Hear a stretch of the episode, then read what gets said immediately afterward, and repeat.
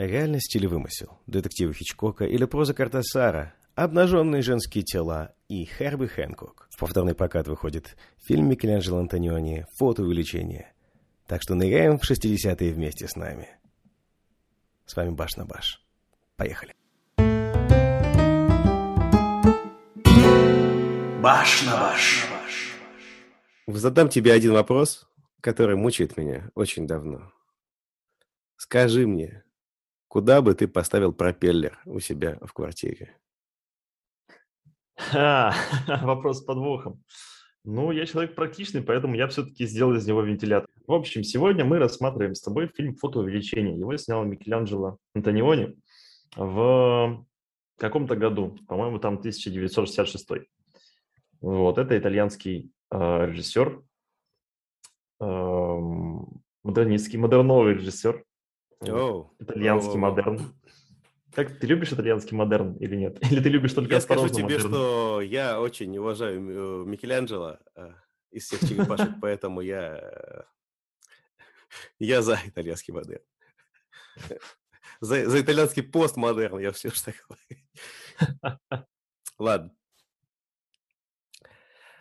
В общем, это фильм, который произвел на меня даже больше впечатления, чем «Веселый Гадар», которого мы смотрели, но которого мы так и не выпустили пока.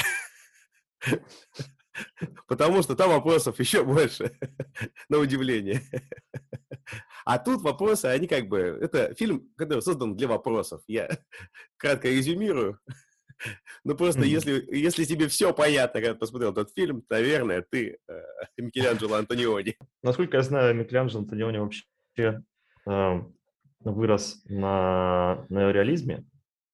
Вот. И, судя по всему, не особо-то, не знаю, не особо им проникся, возможно, потому что я не знаю, насколько это нео, насколько это реализм, насколько это вообще связано с э, Антониони. Вот он э, очень интересный режиссер, у него есть его итальянский период, есть период, когда он получил уже всемирную известность, его известная трилогия черно-белые фильмы, снятые в Италии, как ни странно. Это фильмы «Приключения» 60-го года, «Ночь» 61-го и «Затмение», по-моему, 62-го года. То есть, как ты понимаешь, он каждый год снимал по фильму. Вот все они стали культовыми в свое время. Они были посвящены, ну, некой общей тематике. То есть он как э, Comedy Club Production в лучшие годы свои. Ох, знаешь, если бы Comedy Club, Comedy Club снимали так, то это был бы это было бы намного лучше. А может, они просто не, не понятые, понимаешь, не понятые мастера. Мы просто не, не, не не, не дотягиваем до их уровня. А, вот так? Ну, ну и особо-то и не хотелось, скажем так. В общем, а, после этого он снимает еще одну картину, насколько я помню, это «Красная пустыня», и потом начинается, собственно, его английский период, так называемый английский период, когда он а, снимает еще тройку своих известных фильмов. Это а, «Фотоувеличение», это «Заврийский поинт», и это профессия репортер. Ну вот, в общем, мы сегодня рассматриваем как раз его американскую трилогию. Не американскую, а англоязычную трилогию. Вот тогда, в частности, фильм «Фотоувеличение». Да, когда Антониони решил, что Италии ему мало, и чтобы стать еще более известным на весь мир, пора снимать на английском, про англичан, про американцев, Пусть они посмотрят кино про, про самих себя. Вот. Вот, ну, фотоувеличение, как, как ты уже сказал и верно выразился, а, было первой картиной его английского периода.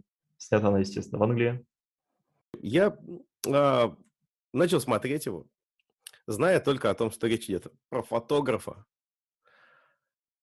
и что в фабуле есть нечто детективное. И что ну, он будет увеличивать, да? Он будет увеличивать, да, да, да. Просто, просто шикарно. Лучше бы я бы не выразил сам. Ну, без регистрации он будет увеличивать, да? И смс, как мы знаем. Увеличивать без... Да, да, да, да, да. Увелич... Э, знаменитый увеличитель э, ф... фотографий Остина Пауэрса. Но он может и без него, кстати. Может... Да, да, это не мое. Ладно. А, в общем, я начал смотреть, и меня на удивление, на удивление затянул формат. Я просто был в шоке, насколько это гипнотическое кино. И э, для меня, для меня составляющим успеха этой нехитрой истории, а на самом деле, э, с, э, скажем так, э, сюжетно, сюжетная история не особо радует э, любителей э, супер твистов и больших скоростей. Привет. То есть любители форсажа, да? Я хотел сказать то же самое. И э, для себя я сформулировал, почему мне нравится этот фильм, в, в простой формуле. Этот фильм придуман не нами, этот фильм. Все, нет, нет, нет, слишком, слишком, слишком, э, слишком, видимо, ковид повлиял на а мое Тебя укусил Крис Такер, по-моему. Можно мне орешков мушу? Эй, не тогда, не трогай подкаст черного парня. А, короче, простая формула. Этот фильм нравится мне, как и многие фильмы, которые мы обсуждали, потому что у него есть чувство времени, чувство атмосфера. И вот 60-е в этом фильме – это вообще просто отдельная тема для обсуждения культурологов и так далее, потому что в фильме куча камео. Фильм э, невероятно харизматичен в плане того, что он ловит вот этот zeitgeist э, и очень, очень хорош он в этом плане. И второй момент, второй момент в том, э, наверное, он мне, он мне настолько понравился, потому что он именно такой э, медитативный. То есть ты смотришь его, и казалось бы, сейчас что-то произойдет. Но ничего не происходит. Он просто куда-то дальше едет, что-то еще происходит. И ты такой, хорошо. Иногда, иногда не нужно куча экшена для того, чтобы держать тебя у экрана. А, в общем, а, «Фотоувеличение» — это фильм про фотографа, как мы уже узнали, вот, а, который попадает в очень интересную ситуацию. Он Э, делает снимки, совершенно случайно делает снимки, ну, нечего ему было делать, э, решил проходить по парку, А он еще не просто, он э, делает, хочет напечатать свой журнал какой-то, не журнал, а Да-да-да. а, альбом, альбом с своими фотографиями, да, и ему не хватает каких-то фотографий, он хочет сделать такие пасторальные, условно, снимки, которые будут успокаивать зрителя после каких-то вот, вот резких кадров, которые вот он там, у него очень, очень провокативная такая тематика, социально провокативная, можно сказать. Mm-hmm. Вот, да. И он снимает, случайно снимает кадры. Да, он снимает кадр, э, снимает э, некую парочку, которая гуляет по парку. Парочка это замечает, и к нему приходит, подходит женщина, которую он снял, начинает требовать пленку. Подходит женщина, которую он снял. Которую он снял. Ну, женщина, которую он, а, которую он снял на камеру. Вот так скажем. Ты, не делаешь лучше. Ну, снял в парке женщину. Что обычное дело. Кто так не делал, скажи. Да, да, да. Ну, в принципе, это в духе героя, честно говоря. Да. Кстати, да, в духе героя. Она требует пленку. Он, конечно же, не отдает пленку. И тут у меня возникает вообще мысль, что если бы а, она не просила пленку назад, то он бы не начал обращать внимание на те снимки, которые он сделал. Вот. А сама необычность ее просьбы наталкивает его на мысль, что, может, э, стоит эту пленку более подробно изучить. Он, э, естественно, с течением времени проявляет ее, смотрит снимки, решает их кое-где увеличить и понимает, что он стал свидетелем некого преступления. Возможно, а может быть и не стал. Но просто качество увеличения настолько плохое, что без подсказки самого героя трудно понять, что он там увидел. Да, мне кажется, да, только это самое главное, потому что когда он увеличивает, такой, что это такое? И ты такой, я понятия не имею, чувак. Если бы я Там не знал еще- из э, краткого содержания фильма, что он видит убийство, я, в принципе, наверное, бы не догадался. Вот есть, кстати, очень интересная штука, очень интересная такая м, ремарка в фильме, когда он в самом начале, а он, получается, он, как мы уже знаем, он фотограф, он вот, э, делает некую фотосессию, он возвращается в свой дом и общается со своим другом, а друг у него художник. Причем Да-да-да-да-да. этого друга мы видим от силы, там, не знаю, минуты две в фильме или три. Он не настолько значимое лицо. Вот. Но друг его художник абстрак- абстракционист, который говорит по поводу своих картин, что он сначала рисует, а потом уже на его картинах он видит содержание. Он говорит, я вижу там, допустим, что проступает здесь какая-то нога или очертание человека, но я вижу это спустя какое-то время. И, в принципе, эта фраза этого художника, она предвосхищает события фильма, потому Да, что да, да, да. тоже э, фотограф, делая эти снимки, увеличивая их, он постепенно замечает э, то, что зрителю, наверное, разглядеть не под силу, мне кажется, потому что я так и э, не смог разглядеть, что же там на этих фотографиях происходит. Но якобы он запечатлел э, какое-то убийство. Вот, Хм. он стал свидетелем э, преступления. Что же он делает? Что же происходит? Что же он, он увидел эти в этих фотографиях преступления? Что он делает? Ну, он решает сходить и посмотреть, реально нет, там какой-то нет, он нет. решает э, э, хорошо провести время с двумя девушками. Так, Одна из ну, которых э, замечательная исполнительница и э, спутница э, замечательного другого исполнителя Сержа Гинзбура, э, Джейн Биркин, тогда еще не очень известная. м, Вот так, они, э, э, время проходит, и он такой, нет, надо бы съездить и проверить. Да. Вообще в фильме потрясающий темп, он настолько... он- обычно медленный темп меня раздражает. Но здесь он настолько какой-то вот... Он очень, очень, э, странно... э, странно... Ну, я не знаю, слово медитативный просто но мне просится. Просится. Просится. А у меня, у меня есть ответ, почему здесь так классно с темпом. Ну, смотри, у меня есть, эм, скажем так, небольшой опыт знакомства с, Анти- с Антониони. Дело в том, что я смотрел э, его итальянскую трилогию черно-белую, Так. и там довольно-таки медленный темп из-за того, что м, очень много медитативных сцен, очень много сцен, в которые включена архитектура. Причем архитектура – это фишка Антониони, он любит ее показывать в фильмах. Здесь же он всего этого избегает и делает фокус на главном герое. А главный герой, он всегда находится в динамике, он э, у нас всегда э, такой человек действия, причем такого действия агрессивного, возможно, эпатажного. И именно за счет того, что э, всегда фокус идет на героя, фильм, несмотря на то, что он довольно-таки длинный, несмотря на то, что он не всегда фокусируется на главной истории, тем не менее он не провисает. Его всегда интересно смотреть, потому что всегда в нем происходит какое-то действие.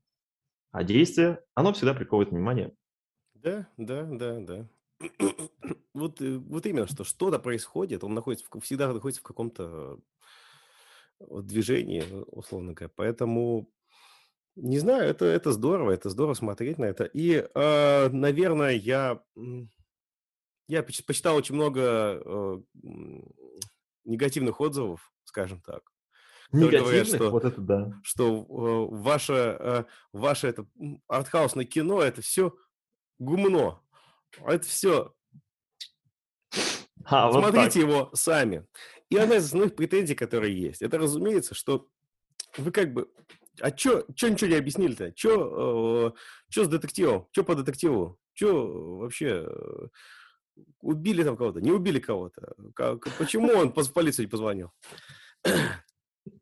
Я скажу, что у меня э, до последнего оставалась тонкая-тонкая вот ниточка надежды, что что-то как-то нам объяснится. И, чувак, моя любимая сцена, моя люб- совершенно любимая сцена в фильме, это сцена игры в теннис в конце. Потому Это что просто прекрасно. Потому что она а, это как бы немножко а, не не немножко, а прям ав- автор нам чуть ли не прямым текстом говорит, а, с- рассказывает суть фильма, суть того, что мы сейчас видели. Когда группа мимов, которую мы видим в начале фильма, а, и Мгм. вот мы видим в конце, а, в, в парке, в котором гуляет главный герой, э, пытается инсценировать э, теннисный матч на пустом корте. Но это, поскольку это мимо, они э, и э, как бы делают это без ракеток и мечей, скажем так. Ну да. И в какой-то момент главный герой смотрит за всем этим, наблюдает, и в какой-то момент э, э, у мимов э, мяч вылетает как бы за пределы площадки. Как Причем воображаемый, их воображаемый, воображаемый мяч. мяч, да. Камера следит как бы за этим воображаемым мячом, и как бы в следующем кадре мы видим, что все мимо смотрят на главного героя, а главный герой такой испытующий смотрит на них, думает, ну, как бы вы серьезно или нет? Хотя скорее это другой вопрос. И он подыгрывает мемом и забрасывает этот мяч воображаемый обратно на поле. После чего мы слышим звуки ракеток и вот этого мяча, который э, отбивается. Mm-hmm. То есть, будто бы э, у нас при, э, мы, мы слышим реальные звуки тенниса. Так вот, на мой взгляд, это Э, идеальная метафора э, всего фильма. Мы до конца не знаем, где начинается реальное и заканчивается иллюзорное.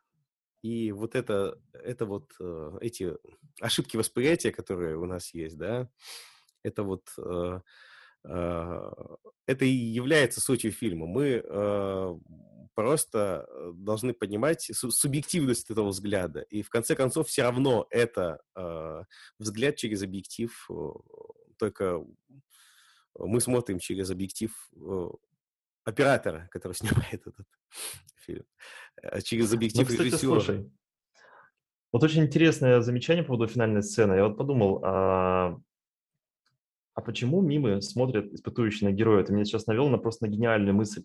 Так, так, так. Потому что почему они так уверены, что они что он может пойти и кинуть им их воображаемый мяч? Так, так, так. Потому что они знают, что этот герой видел то, чего нет. Фактически вот эта вся, вся история убийства, он видел то, чего нет. Да, да, Мне я кажется, думаю... Что э, последняя сцена еще раз доказывает это. Это прям, э, на мой, на мой взгляд, да, на мой взгляд, э, это скорее объяснит, ну, скажем так, рационализирует этот фильм, если кто-то хочет его рационализировать, да. Почему мне еще понравился фильм? Потому что я самому мне довелось в доковидные, до санкционные времена побывать в Лондоне и в Англии, и вообще у, у вот этой вот э, английской тематики, английской, э, английского города, у него свое очарование, э, своеобразное такое. И поэтому это еще раз дало мне вот какой-то такой вот момент побыть там, а, но побыть не в, знаешь как, никогда это декорации для Джеймса Бонда, когда там они по Темзе на каких-то скоростных катерах э, катятся и про, проплывают мимо э, здания парламента. И ты такой, «Оу, это был парламент!» Ну, то есть, когда, э, когда лендмарки работают просто на, на узнаваемость. Ну да, показать, знаешь что... ли, как, как в этом, как в «Докторе Кто» показать колесо да, ну, без колеса, да, да, да, да. Колесо, между прочим, установили в честь миллениума в 2000 году. И такие, ну, мы его снимем потом. Не сняли. Ну, правда, уже это, уже, уже, скажем так, колесо есть на заставке Шерлока, там, где Skyline Лондон. Да, так точно. что уже не уберешь. Э, и, и вот тогда как в других фильмах часто достопримечательности они показаны для галочки, мы понимаем, что мы в каком-то городе, когда мы увидели какую-то определенную деталь. Биг Бен. Mm-hmm. Ну, или, не знаю, там, ну, э, Тауэрский мост.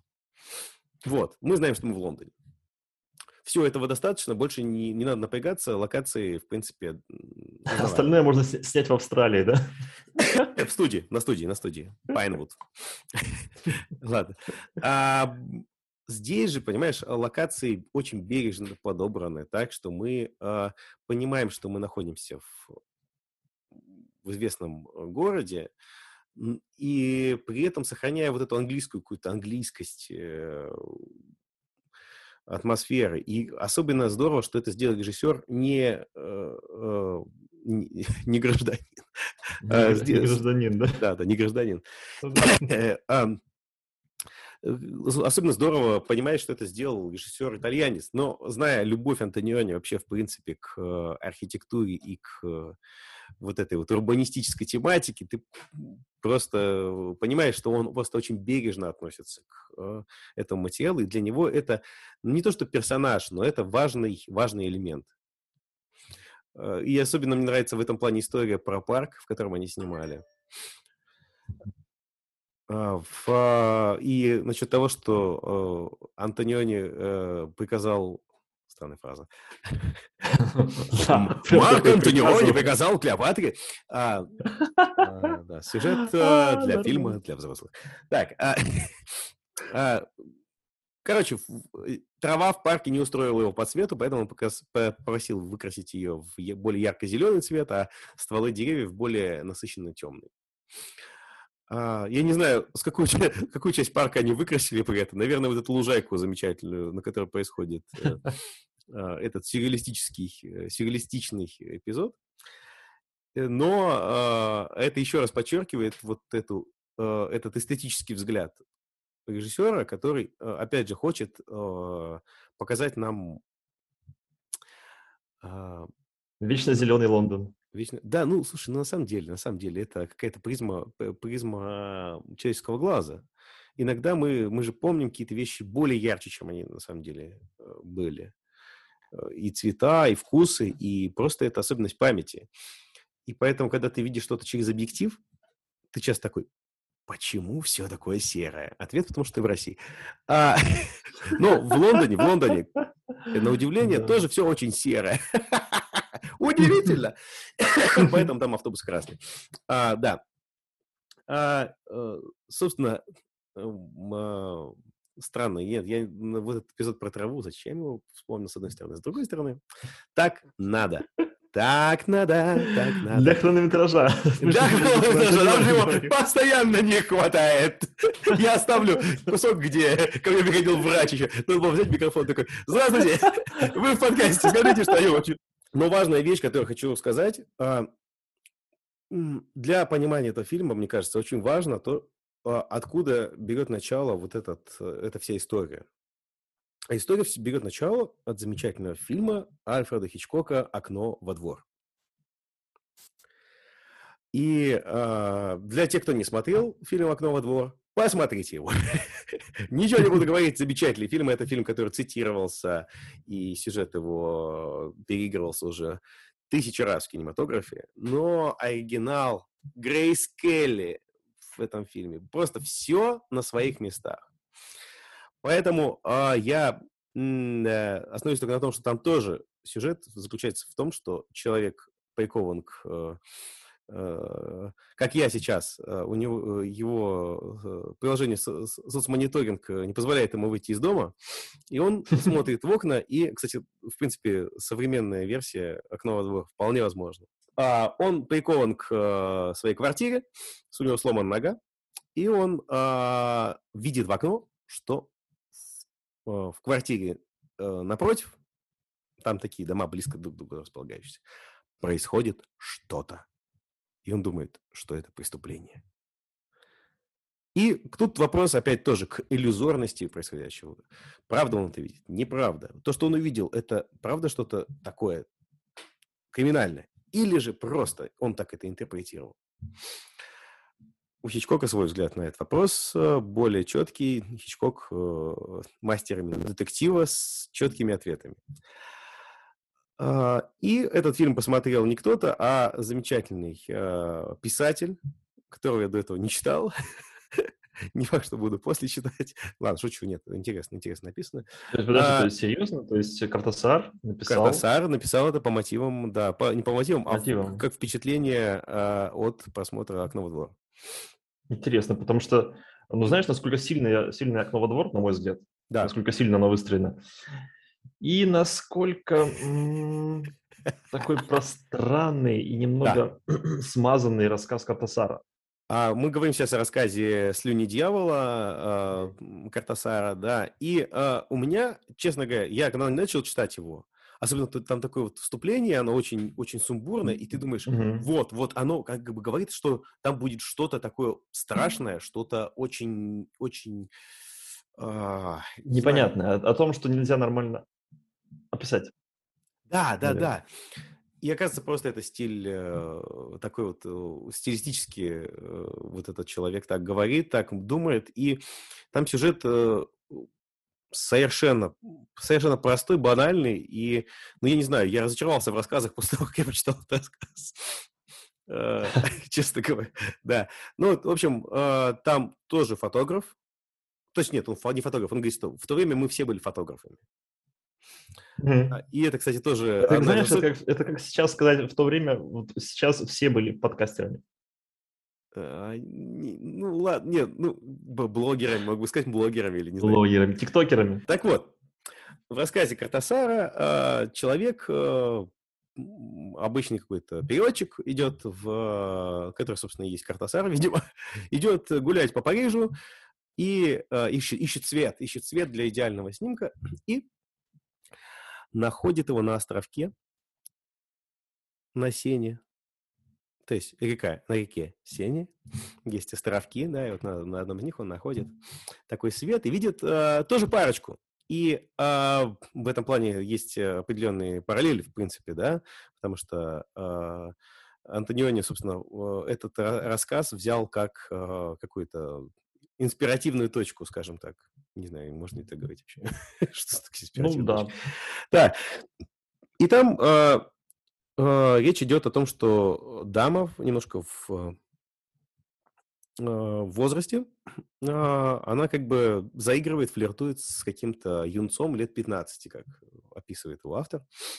И вот эта вот возмутительная ситуация с вращением малолетних, а, а, и, а также вот какой-то антураж заставляет фотографа сфото- делать, сделать эту фотографию. Мгм. И, э, собственно, вот, э, вот и все. Он приходит домой, распечатывает ее и, и, и смотрит на нее.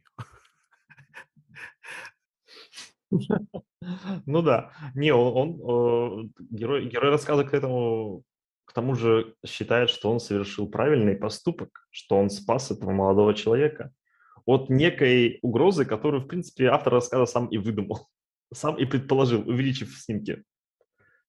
Ну, то есть доподлинно мы ничего в итоге и так и не узнаем из рассказа. Вот это, кстати, э, роднит его и фильм, потому что в фильме мы тоже ничего доподлинно не узнаем. Я не думаю, что это будет большой спойлер для тех, кто будет смотреть этот фильм. Антониони, как э, режиссер картины, не дает нам однозначного ответа, было ли это событие на самом деле или нет. А, И все линии, вот все линии повествования, которые выстроены, они не дают нам ровно никаких подсказок. Даже учитывая то, что главный герой ближе к концу картины приходит в парк и видит, ну, видит тело, мы опять же не можем поручиться за то, что это не является игрой его воображения.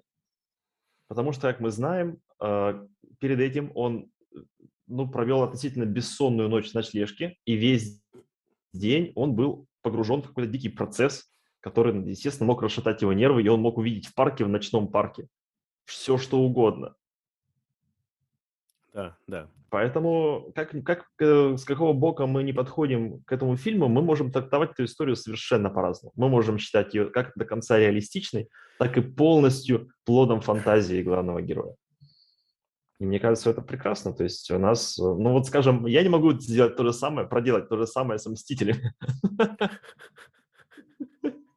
Я посмотрел фильм э, с «Мстителями» с таким, не просто открытым финалом. Открытый финал, в принципе, это нормальная вещь для современного кинематографа. А вот, э, да, действительно, ну, э, в этом плане, в этом плане, на днях вышел трейлер «Лунного рыцаря» с нашим любимым актером Оскаром Айзеком. О, я еще не смотрел, кстати. И там вот похожая тематика затрагивается. Там герой не может отличить сон от реальности, и э, вокруг него происходят странные вещи, скажем так. Так, могу лишь добавить от себя, что, э, дорогие слушатели, если вы не отличаете сон от реальности, то вы рискуете обосраться во сне.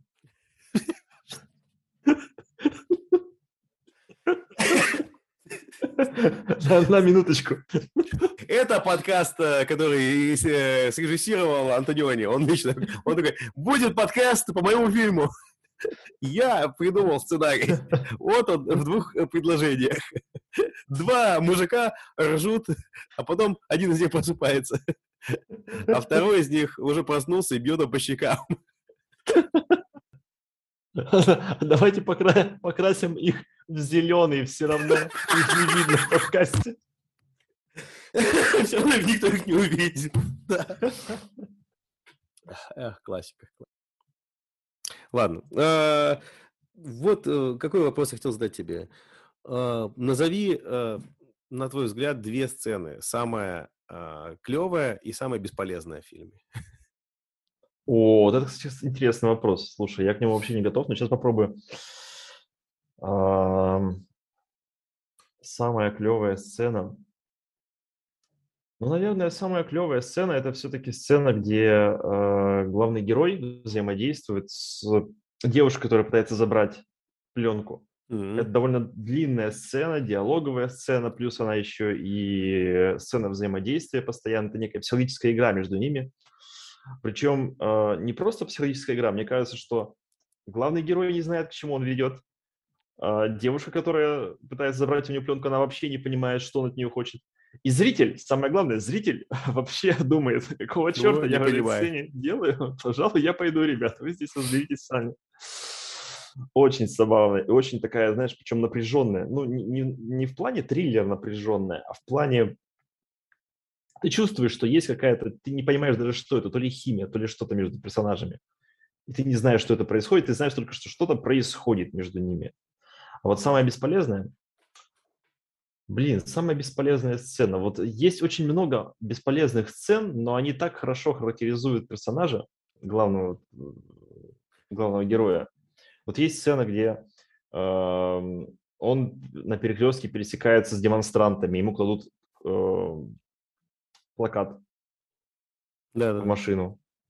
Есть сцена, где он э, забредает на концерт и участвует в драке за обломок гитары. Это шикарнейшая сцена вообще просто. И, в общем, кстати, это очень прикольные сцены в том плане, что они дают дополнительную характеристику персонажу. Дело в том, что когда он находится вот во всем этом движе, он всегда бунтарь, он всегда готов бороться, всегда готов э, к активным действиям. Но как только он покидает социум и остается наедине с собой, оно ему ничего не нужно. У него и плакат, который ему положили в машину, просто вываливается, и он даже не обращает на это внимания. И обломок гитары, который он вытаскивает с концерта, он смотрит на него и просто бросает на улицу, потому что, собственно, без толпы, без вот этих фанатов, он ему так таковой и не нужен. Он понимает, что это безделица. Вот. А самое самая бесполезная и скучная сцена, не знаю, наверное, сцена э, самого процесса фотоувеличения довольно скучная. Вот, есть, да, я, ну, наверное, да, соглашусь. Есть что... сцены, да, где просто показывают процесс, где он все это делает, где он все это проявляет, развешивает, смотрит, и, ну, знаешь, это могло быть и скучнее, скажем я так. Момент, который я упустил в самом начале, но который надо, разумеется, к которому хотел вернуться, это а, что помогает этой атмосферности? К этой атмосферности очень помогает музыка. А, начну с того, что я был приятно удивлен, узнав, что музыку к фильму писал а, замечательный джазовый пианист Херби Хэнкок, человек, которому мы обязаны появлением Международного дня джаза и вообще популяризации жанра. Он очень интересный человек э, как таковой. И джазовая музыка настолько здорово дает нам такой фил Лондона 60-х, что э, ну вот она меня лично вот погрузила туда. Для меня это был такой очень большой плюс. И второй момент – это, конечно же, группа, которая играет на сцене. Это не просто группа, это не просто О, актеры, которые да. играют на Э, фальшивых гитарах. Это настоящая группа Yardbirds, которая э, э, на тот момент была увер популярной, и э, из которой потом вышли э, замечательный товарищ э, Джефф Бек, который ломает гитару на сцене, и, собственно, гитарист, э, с ними тогда еще играл Джимми Пейдж, он известен нам как один из основателей и гитарист Led Zeppelin. Как раз после фотоувеличения стал слушать Yardbirds. До этого я вообще не знал об их существовании, я просто увидел этот фрагмент фильма, был глубоко потрясен, потому что они просто потрясающе исполняли песню, и песня была такая цепляющая, что я просто полез ее тут же искать, наткнулся на группу, и с тех пор они у меня в плейлисте. Такая история. Вот так. Кстати, кстати, кстати, для тех, кто дослушал выпуск практически до конца, хочу сказать, хочу сказать, что на самом деле вот этот вот вопрос, который мучает вас, кто же убийца в этом, в этом фильме, довольно прост. Убийца – садовник, потому что убийство произошло в парке. Ребята, кто, кроме садовника, мог его совершить? Оно просто, просто лежит на поверхности. Как вы не смогли Я найти думаю, этот ответ в Я фильме? думаю, я думаю, ты не прав. Это, это же, мать его, Англия. И садовник, садовник не стал бы использовать пистолет, он не стал прятаться в кустах. Кстати говоря, что в, э, в кустах э, на этой фотографии сам режиссер Антониони.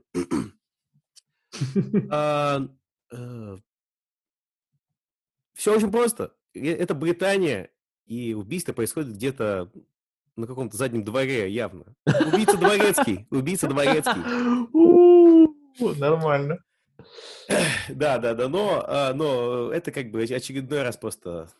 А, и, кстати, действительно, на самом деле, э, почему, а, почему вот это выбрана была и локация, и формат сам по себе детектив? Потому что это а, в определенной степени такое заигрывание с нами.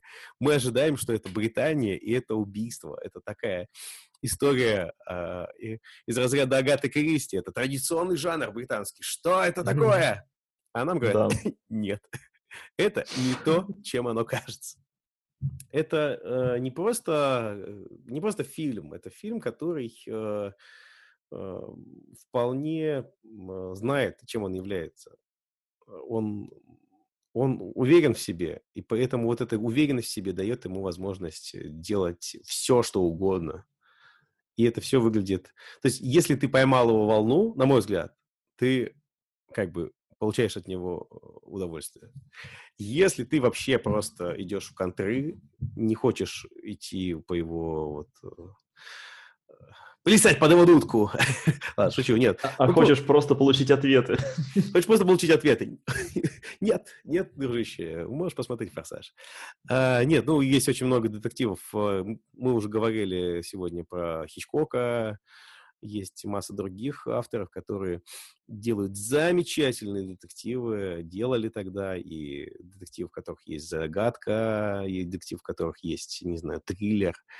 Здесь все это, и загадка, и три элементы триллера, все работает э, на фильм, который сам по себе э, вот является высказыванием, является такой картинкой. Это, в конце концов, действительно, вот запечатленный э, момент, э, запечатленный кадр тоже. И вот мы, тот, тот факт, что мы обсуждаем его и пытаемся найти что-то такое, это не что иное, как тот же самый процесс фотоувеличения. Мы просто пытаемся разобрать, что же вот автор э, для нас запечатлел.